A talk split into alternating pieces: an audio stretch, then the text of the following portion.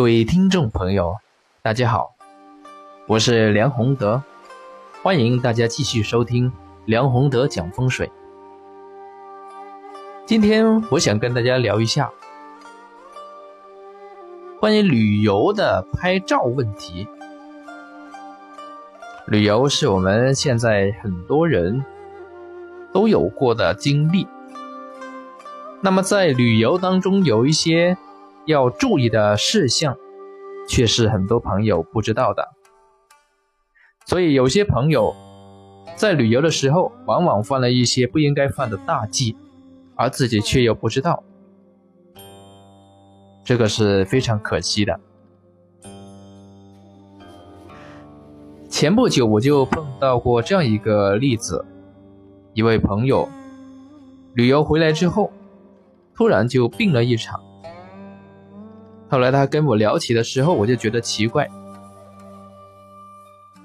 因为他去旅游的时候，明明是身体非常不错的，但是回来病的那种情况的话呢，却绵绵无力，或者说这种病法是有点这个阴气作祟的这种味道。后来我就问他。你去旅游的时候有没有做了一些不该做的事情？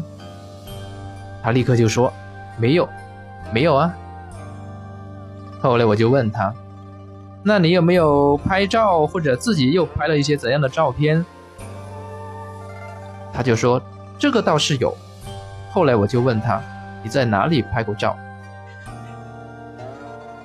他就说：“在明十三陵和秦皇兵马俑都有拍过照。”而且拍的是自己跟那一些明十三陵下面的东西，那一些古董，那一些文物，兵马俑那里也是，就在兵马俑那个大的空间场所里面，也拍下了自己的照片。然后他就说，很多人也拍呀，做个留念吧，这个有关系吗？这里就是，其实就是我们今天这一节课里面要告诉大家的事，不但有关系，而且有非常大的关系。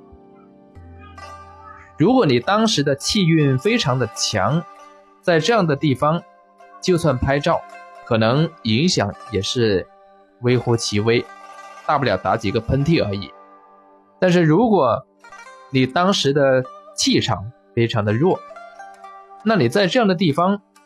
去旅游的时候，还把自己摆在这样的地方里面，和这些这么久远的文物古董，而且是在地下室里面去拍照，那这个往往会为自己带来一些不好的气场。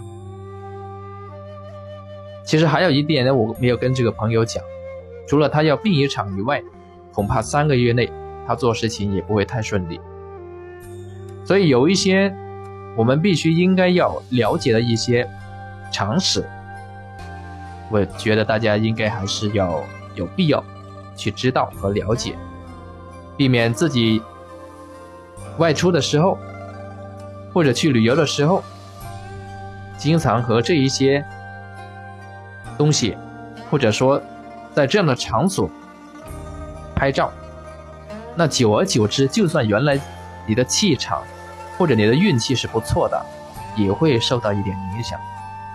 这个是今天我们要讲的第一类情况。还有一类情况呢，同样是关于拍照问题。几年前的一次旅游，是在北京故宫。那么在北京故宫里面，我看到一个非常奇特的现象，因为故宫。这个大和太和殿的前面有两座石狮子，